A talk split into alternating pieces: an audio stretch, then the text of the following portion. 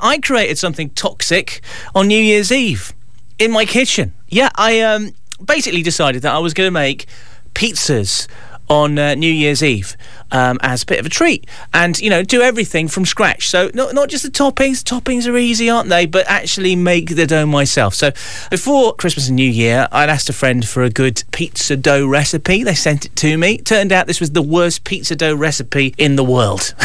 it was rubbish. I couldn't really follow it. I couldn't make head and tail of it. It was an American recipe, so it's saying cups of things, and I was like, "What is a cup? Is that a teacup? Is that a mug?" And it all went wrong. I think I put too much yeast in it, and this thing that I created, it grew significantly in the airing cupboard, and I thought it was going to be all right. But uh, when I actually tried some of it out, it absolutely it tasted toxic. It tasted awful, like the worst pizza dough ever. So, in the end, I threw it away after taking hours preparing this because you have to proof it for so long and all this business. Hours messing around with its pizza dough. Threw it in the bin, and then had to go to a local supermarket and actually buy some ready-made pizza bases, and that just kind of like ruined the whole vibe of it for me because that was the whole point was doing it from scratch, and in the end ended up going buying the pizza bases. So I felt like a defeated man on uh, New Year's Eve. What a way to finish 2018, a defeated man.